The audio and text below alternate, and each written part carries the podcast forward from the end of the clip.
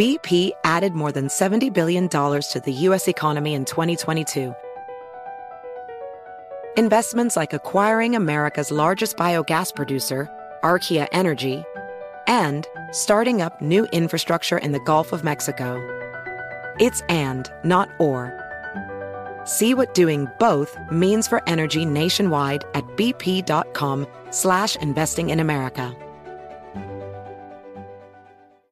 Hey Sarah, I love that spring break vlog you posted on Zigazoo. OMG, you watched it? Yeah, it was so cool. I think you're so talented. Social media is only positive with Zigazoo, the world's largest and safest social media network for kids. In Zigazoo, all community members are verified kids like yours, and all content is fully human moderated. Try out Zigazoo this spring break. Download the Zigazoo app today. Ever thought about owning a piece of history? Introducing the Newt Gingrich Contract with America coin from Legacy Precious Metals. My limited edition silver coin celebrates the historic Republican victory in 1994, marking a turning point in American politics. Give a gift with real historical weight this season. Order now at newtgingrichsilvercoin.com. That's newtgingrichsilvercoin.com. Infiniti presents a new chapter in luxury, the premiere of the all new 2025 Infiniti QX80, live March 20th from the edge at Hudson Yards in New York City, featuring a performance by Jon Batiste. The all new 2025 Infiniti QX80 is an SUV designed to help every passenger feel just right. Be the first to see it March 20th at 7 p.m. Eastern, only on iHeartRadio's YouTube channel. Save the date at new-QX80.com. Don't miss it. 2025 QX80 coming this summer. On this episode of Newt's World, We're coming back and we're coming back strong. We built the greatest economy anywhere in the world. We're going to build it again. We're going to build it fast. It's going to go very quickly. This economy is really coming back strong. Look, the president built the world's best economy once, and he's already doing it again. We've already recovered half of the jobs lost to the coronavirus. If you were to project it from here linearly, you'd get to April of next year where we would have recovered 100% of the economic activity.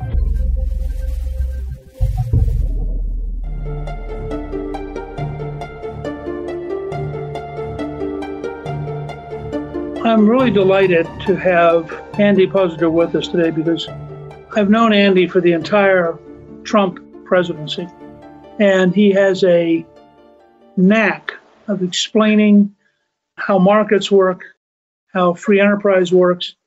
His instincts on the economy have been, I think, 100% right.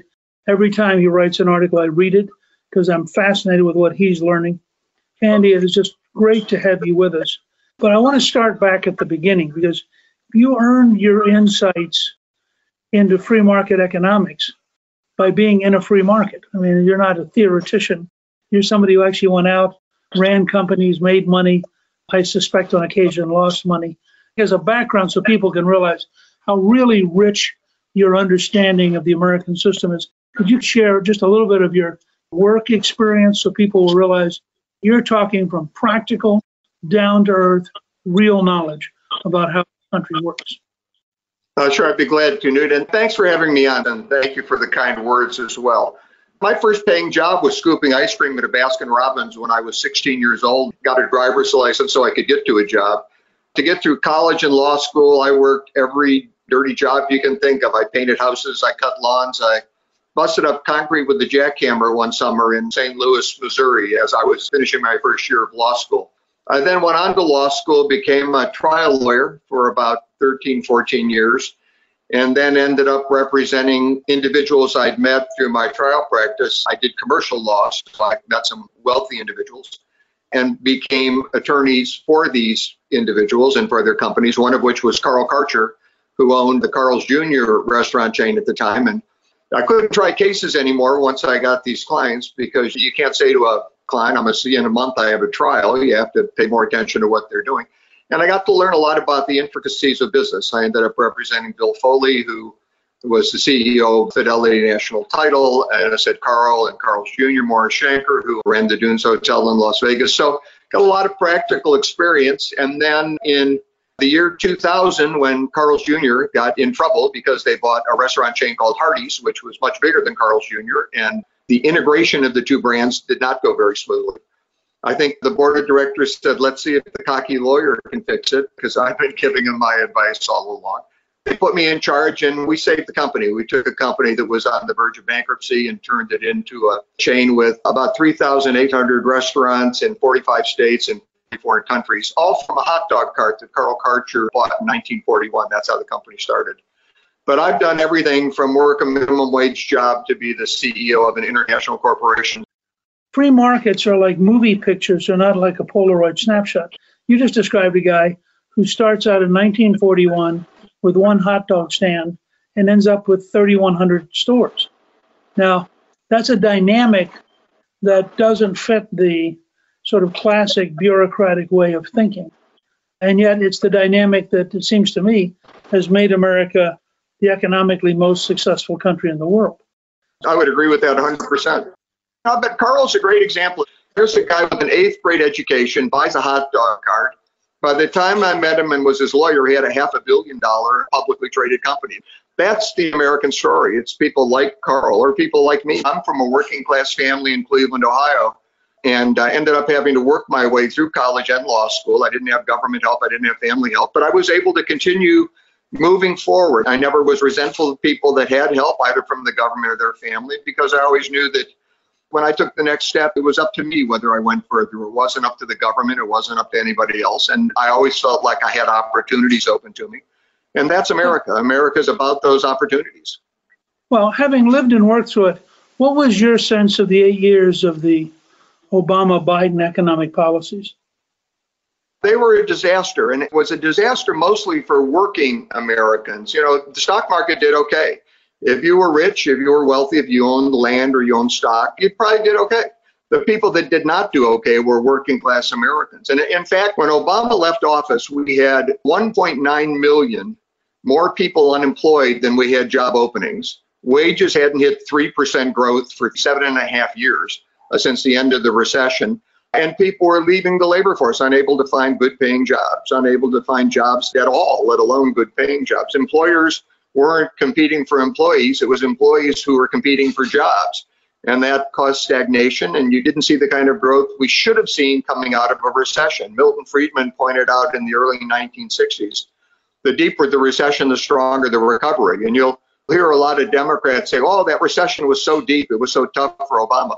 Well, the deeper the recession, the stronger the comeback should be. It's really just the opposite, as President Trump has recently just proved with a very deep recession the degree to which this is a V-shaped recovery, and they're now talking about maybe 32 or 33 percent growth in the third quarter, which would be astonishing. Yep. Now it's off of an artificial collapse imposed by government, but it's still astonishing. When we started down this road, I went and got Grant's book on the depression of 1920-21, which is a very V-shaped depression. Actually comes off of a pandemic, the Spanish flu, the system goes straight down for about 14 months and then goes straight back up for about 12 months. I actually called Grant and talked about it because it happened so fast, it created no cultural memory. I mean, people didn't think of it as nothing like the Great Depression. What we had with Obama and Biden wasn't a Great Depression, but it was a great disappointment. It was year after year of subnormal operation based on the American model.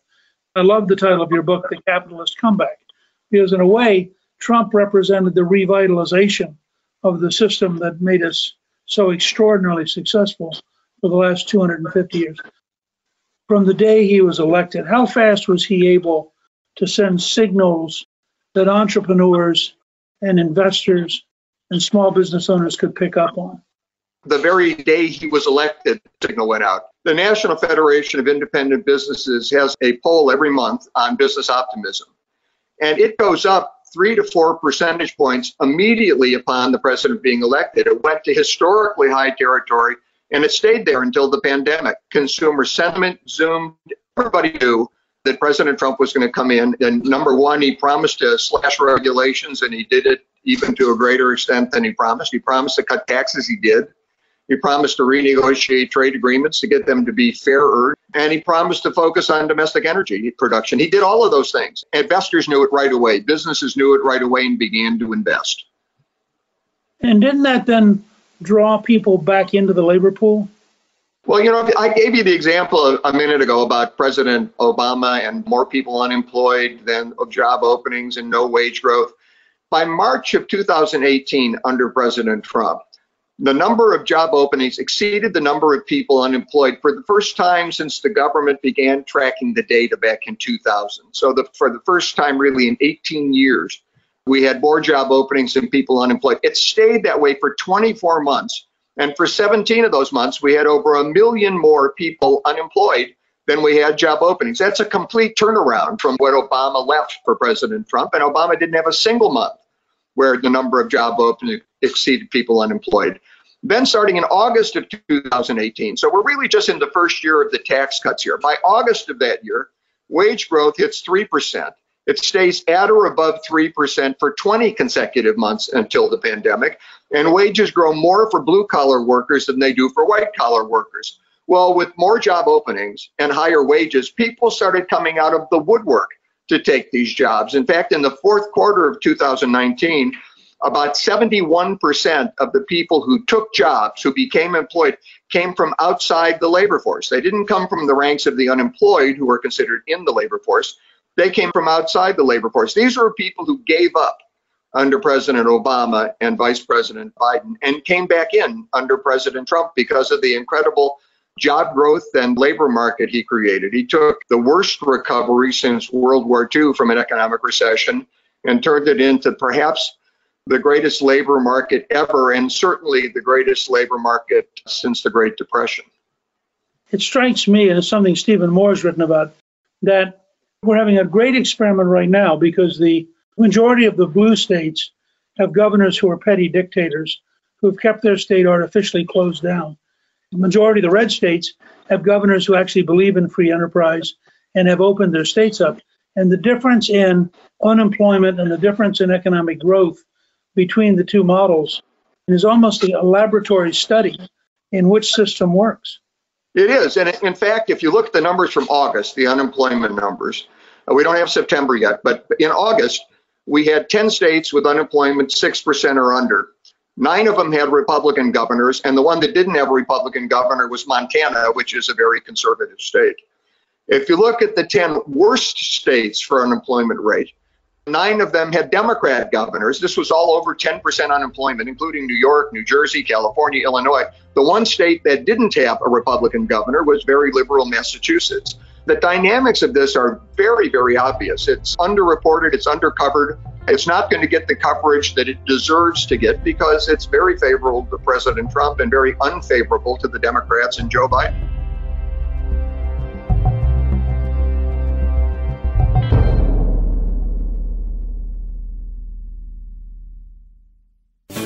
Hi, this is Newt. I want to invite you to sign up for a yearly subscription to my Inner Circle membership club.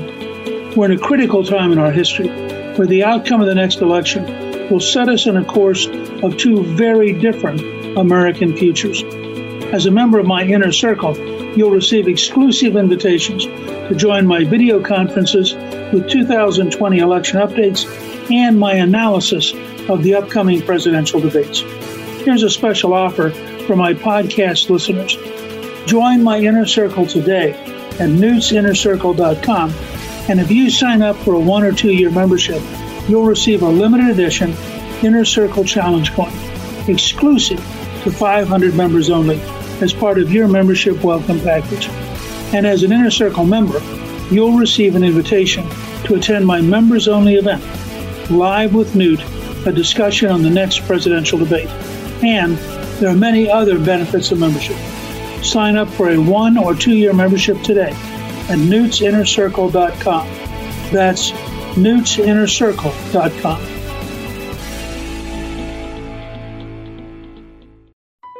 BP added more than $70 billion to the U.S. economy last year by making investments from coast to coast. Investments like acquiring America's largest biogas producer, Archaea Energy, and starting up new infrastructure in the Gulf of Mexico. It's and, not or.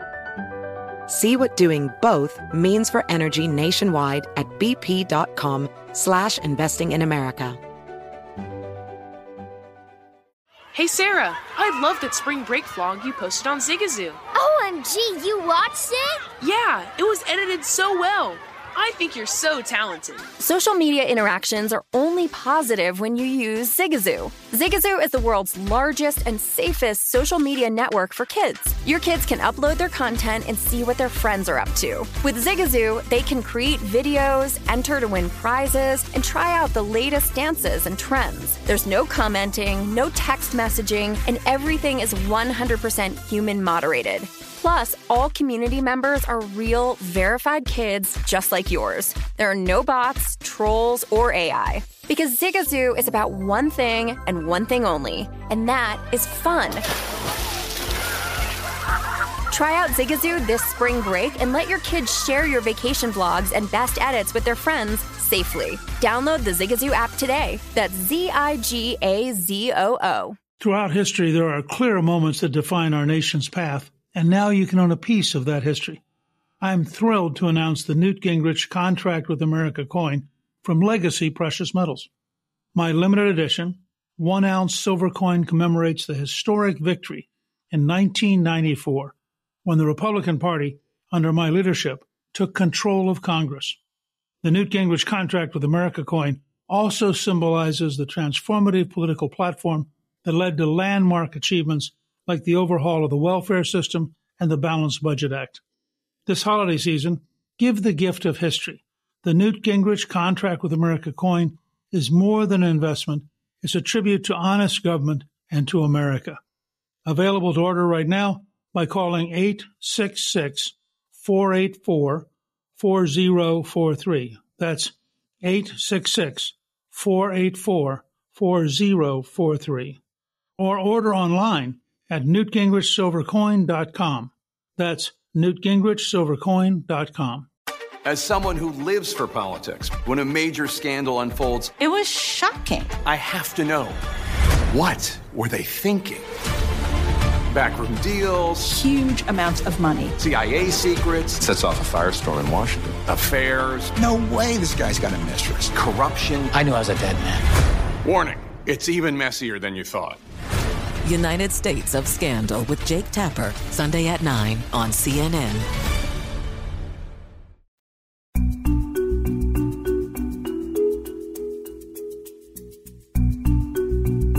My thesis is that the country has to choose between a Trump recovery and a Biden depression. That if you look at what Biden's policy proposals are, they literally would cause a depression. I'm a historian you know much more about how the market works than I do. I mean, when you look at these two programs side by side, what's your reaction?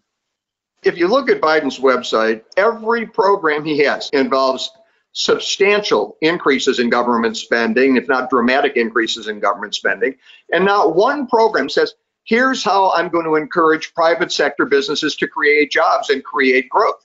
This is the same theory that Obama and Biden administration. They thought because there was this terrific, horrific recession that the economy was just going to bounce back. They were forecasting 4% GDP growth when they first went into office.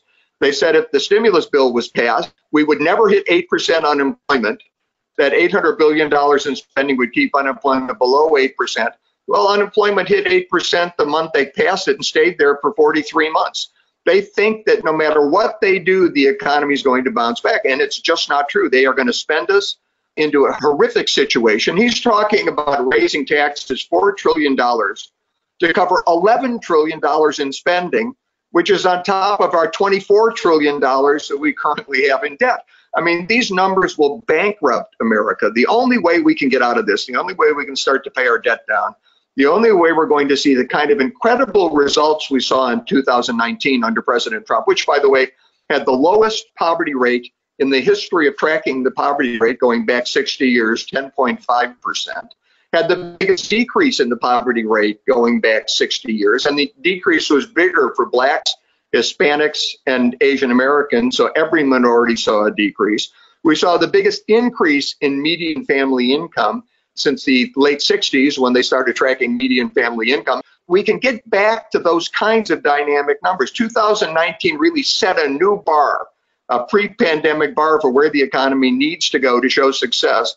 With President Trump's policies of cutting taxes, reducing regulations, keeping a focus on domestic energy, and going forward with these renegotiated trade agreements, which really got cut off when the pandemic hit. I think we're going to get back to where we were, which is historically great numbers, in a very, very short period of time. Under President Biden, I don't think the economy may never recover. It certainly isn't going to recover during his presidency. Shouldn't that be a fairly clear, simple message to the American people? It should be very simple, even income inequality, you know, the big bugaboo of the Democrats, Bernie Sanders, Elizabeth Warren, Joe Biden. Well, income inequality decreased in 2018 and 2019. In fact, in 2019, the share of wealth held by the lowest quintile, the lowest 24% of earners, increased 2.4%. It all came from the top quintile. We've had an incredible year economically. It's been ignored, it's been covered up, it's really been censored. And it should be obvious to the American people. Why do you think the news media finds it so difficult to A, report it, and B, learn any lesson at all from it? Actually, I think it's very difficult for them to ignore it, but they manage to. They are so hateful of President Trump. You hear about Trump derangement syndrome, and initially it was kind of a joke phrase. I don't think it's a joke phrase anymore. I think these people have Trump derangement syndrome. And even though you can see that what's happening in the economy is that Trump is accomplishing all of the things that Democrats claimed that they would accomplish, all of the things that Obama and Biden were completely ineffective at accomplishing. Again, the kind of things Ronald Reagan accomplished for the economy, where working class Americans were better off, people had more money in their pockets. You'll recall his question back in 1984 Are you better off now than you were four years ago? Well, 44% answered yes to that question. Today, 56% of Americans are answering that question positively, and we're in a recession and in a pandemic. I think the American people know that they're better off, but I don't think we've done a terrific job of explaining it in some simple enough terms that people can put their hands around the numbers.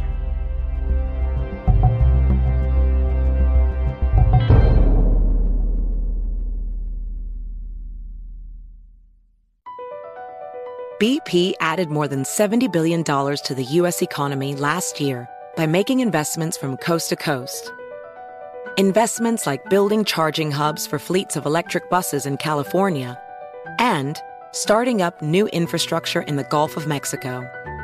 It's and, not or. See what doing both means for energy nationwide at bp.com slash investing in America. Hey Sarah, I love that spring break vlog you posted on Zigazoo. OMG, you watched it? Yeah, it was edited so well. I think you're so talented. Social media interactions are only positive when you use Zigazoo. Zigazoo is the world's largest and safest social media network for kids. Your kids can upload their content and see what their friends are up to. With Zigazoo, they can create videos, enter to win prizes, and try out the latest dances and trends. There's no commenting, no text messaging, and everything is 100% human moderated. Plus, all community members are real, verified kids just like yours. There are no bots, trolls, or AI. Because Zigazoo is about one thing and one thing only, and that is fun. Try out Zigazoo this spring break and let your kids share your vacation vlogs and best edits with their friends safely. Download the Zigazoo app today. That's Z I G A Z O O. Throughout history, there are clear moments that define our nation's path and now you can own a piece of that history.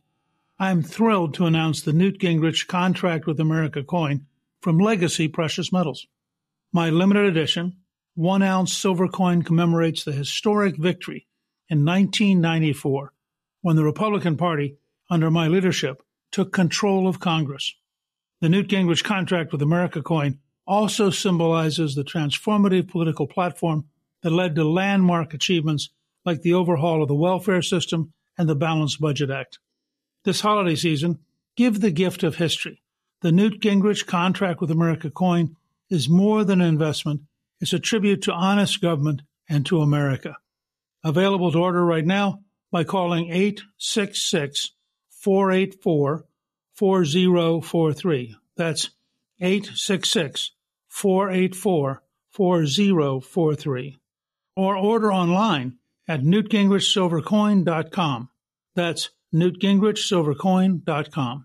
Saturdays are for sunshine, especially for your ears. With another election, ongoing wars, and natural disasters, we know the news can be a lot to take in. And we're determined to share the bright side of humanity. Every Saturday, take a breather from the headlines and hear all the uplifting happenings across the world with Five Good Things, a new weekend edition of CNN Five Things.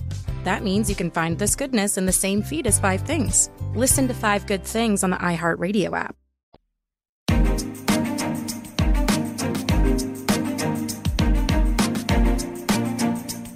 What led you to decide to write The Capitalist Comeback? After my experience with the Secretary of Labor nomination process, which was very discouraging for me, I wish that had gone better. It became obvious to me that somebody needed to get out and talk about these economic policies that President Trump was implementing, what a complete revolution it was with the progressive agenda. He was reversing things progressives had been slowly putting in place for 100 years that were having a devastatingly negative impact on Americans and on the American economy. And I think somebody needed to kind of lay out the history. I was a history major in undergraduate school before I went to law school and would have actually gone like you and got my master's or a doctorate in history if I hadn't gone to law school. That's a subject I love. It's not being taught in our schools, and I thought it was important to lay it out for people, to put it down in writing and say, here's where we were, here's the problems we had, and here's where we're going, and here's what will happen if, uh, if we follow President Trump's policies. And luckily, we did turn the economy around, and the policies he implemented worked very well. Well, and in that sense, The Capitalist Comeback is a book. You sort of wish every mayor of a failing big city would read it, and every governor of a blue state that's losing population would read it, because you captured the essence of what makes America work, and they seem to have no clue. I wish they would read it. You know, the comment that I get the most about the book, you probably get this with a lot of your books as well. Uh, the comment I get the most is this book should be required reading in a high school or college history course. It's the kind of thing that with the history books that are out there, Zinn's book and the rest of this garbage that they're teaching kids today, the history in here is the history they're missing. And one of the things I tried to do that I thought maybe I was a little better able to do than some others was tie the history to economics. You know, make it readable but tie the history to the economics. So that was my effort. Whether I accomplished it or not is up to the reader, but that's what I tried to do. So when you look ahead down the road, and you look at the rise of a centralized dictatorship like China, and you look at the decay of Europe, are you an optimist about the long term power of capitalism and free markets to arouse entrepreneurs and create wealth despite all these problems? Or do you think that we're in a downward spiral. In some countries, we've gone down and come back. For example, Denmark actually did go towards a more socialist form of government, and they came back. The same thing in Sweden. Sweden, they went to a very socialist type system, found out it didn't work, and became very capitalist. In fact, Denmark, I think, ranked higher last year on the Heritage Foundation's Index of Economic Freedom than the United States, although it's the country that Bernie Sanders always uses as his example of how socialism works. Well, the Danes are very upset about that. In fact, Lars Rasmussen came to the United States back in 2016, spoke at Harvard, and said, Look, you, know, you guys have to stop saying that Sweden is not a socialist country, it's a free market economy. So I think you see some of these countries go towards socialism, realize it doesn't work, and then come back. In the United States, we have such a strong basis of entrepreneurs and such a strong history of people expecting to be able to improve their lives by their own will and their own talents and their own desires that I think that progressives are having an incredibly difficult time trying to kill capitalism here in the United States. If President Trump is reelected, I think we'll be set for at least another 20, 30 years because it'll be very difficult to convince people that this system doesn't work because it happens to be working so well. The various attacks that have been leveled against President Trump, I think, is because he is an existential threat to everything progressives believe and everything they've been trying to convince the American people of. More government is not better for people. Limited government is better for people. The Constitution, as it was originally enacted, is better for people. And we've got 240 years of history to prove it. I think one of the questions that I have is this gap where there are people who live like in California and New York, Chicago, who are almost in a different world now, that their experiences of big government, their experiences of the imposition. I was talking earlier with somebody about the rules, for example, for whether or not a church can open up. And then there's a level of dictatorial control, mostly in the blue states, that is kind of amazing. And I worry about whether or not the American people, or a substantial portion of them, ultimately decide that it's just too much trouble and they're just going to let the bureaucracy tell them how to live. Well, I hope that doesn't happen. I think there certainly are people in all of those states who feel, as you and I do, about the economy and about government. In fact, if you look at the states people are leaving, the people are leaving California, Illinois, New York. They're going to states like Texas, Tennessee, and Florida. I moved our whole company from California to Tennessee. I mean, and it wasn't for the weather. I mean, I love Tennessee, but we lived in California for 25 years. The business has been there since 1941, but we just had to get out. And I think you see people who feel like they're being repressed in those states. Luckily, still have a choice and can get out and go to these other states, which is one of the reasons the electoral college is so important. We need to make sure that states like California and New York are not dominating the political discussion in this country and that other states and other people have a voice. I go around and speak at colleges and universities when we're not locked down by a pandemic. And there's a real hunger, even at liberal schools where I've managed to get in and speak, there is a real hunger to hear about capitalism. And when I tell people that in a capitalist society, your goal, your desire, everything that you do is aimed at trying to make other people happy. In other words, you're always trying to meet the needs of your consumers. When I was selling burgers at Carl's Jr., I wasn't trying to figure out what kind of burgers I wanted to eat or the government elites wanted to eat. I was trying to figure out what kind of burgers these kids wanted to eat and to serve it to them. And that's any business. You're always trying to meet the needs of other people. Whereas in a socialist society, you're always trying to satisfy your own needs. You're always trying to get as much from the government as you possibly can. Uh, if you're standing in a line for food, and inevitably in a socialist country, you will be standing in a line for food, you're not thinking about what the person in front of you or behind you wants. You're trying to figure out how you can get the most for yourself when you get to the end of that line. I try to tell people that Free enterprise means that you're a customer. Bureaucracy means you're a client. And if you're a customer, yeah. you're the center of gravity. And if you're a client, the bureaucrat is the center of gravity. I have to tell you one quick story that one of the occasions when I got to fly on Air Force One with Reagan, Reagan would always come back and tell jokes. And he collected Soviet jokes. And this was during the period of Gorbachev and the collapse of the Soviet economy.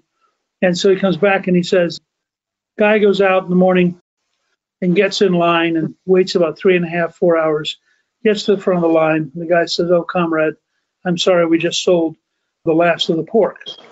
But I think if you go down the street, they still have sausages. So he goes down the street, he gets in line, he gets to the end of the line. The guy goes, Oh, comrade, you've just sold the last sausage. But I think if you go down a little further, there are some chickens. He goes down there and he starts to gripe about all this Gorbachev talk about perestroika and glasnost. They're out of this, they're out of that. Guy behind him taps him on the shoulder, says, I am KGB.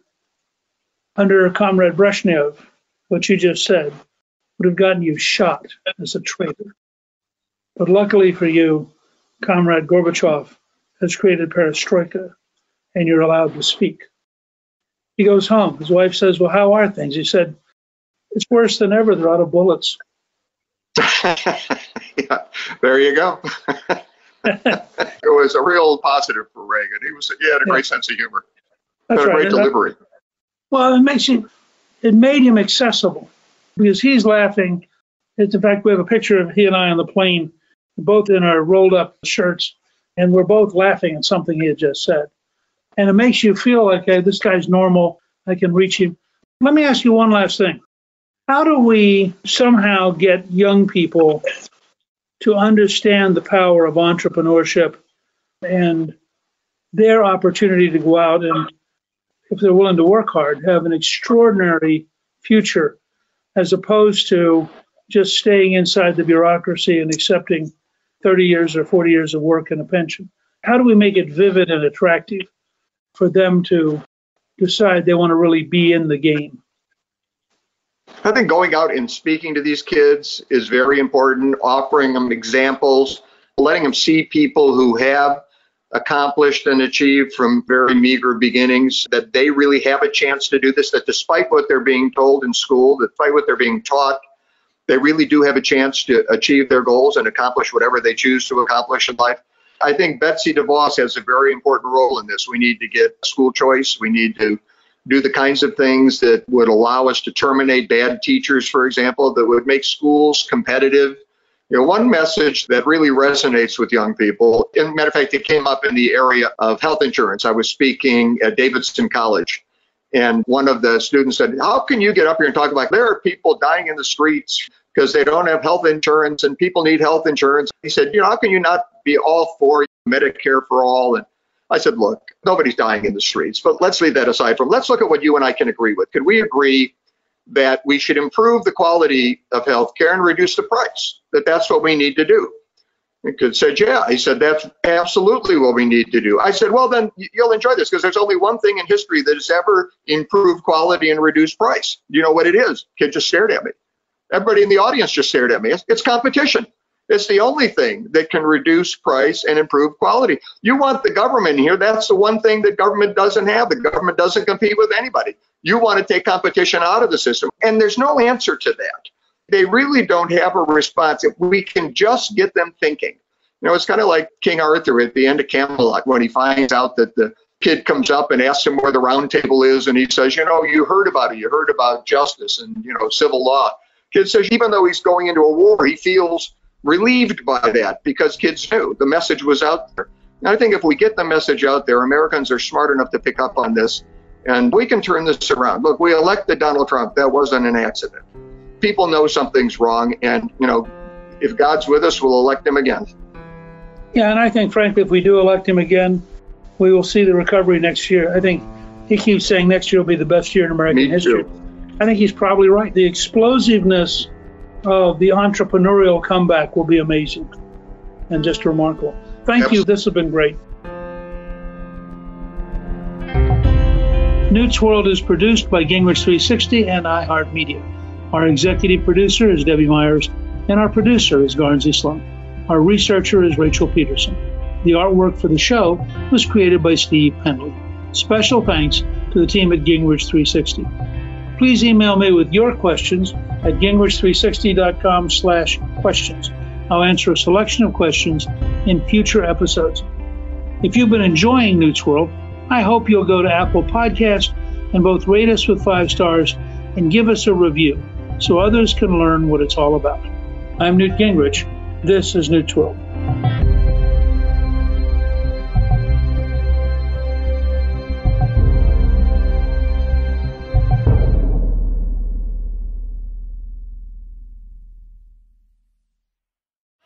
Hey Sarah, I love that spring break vlog you posted on Zigazoo. OMG, you watched it? Yeah, it was so cool.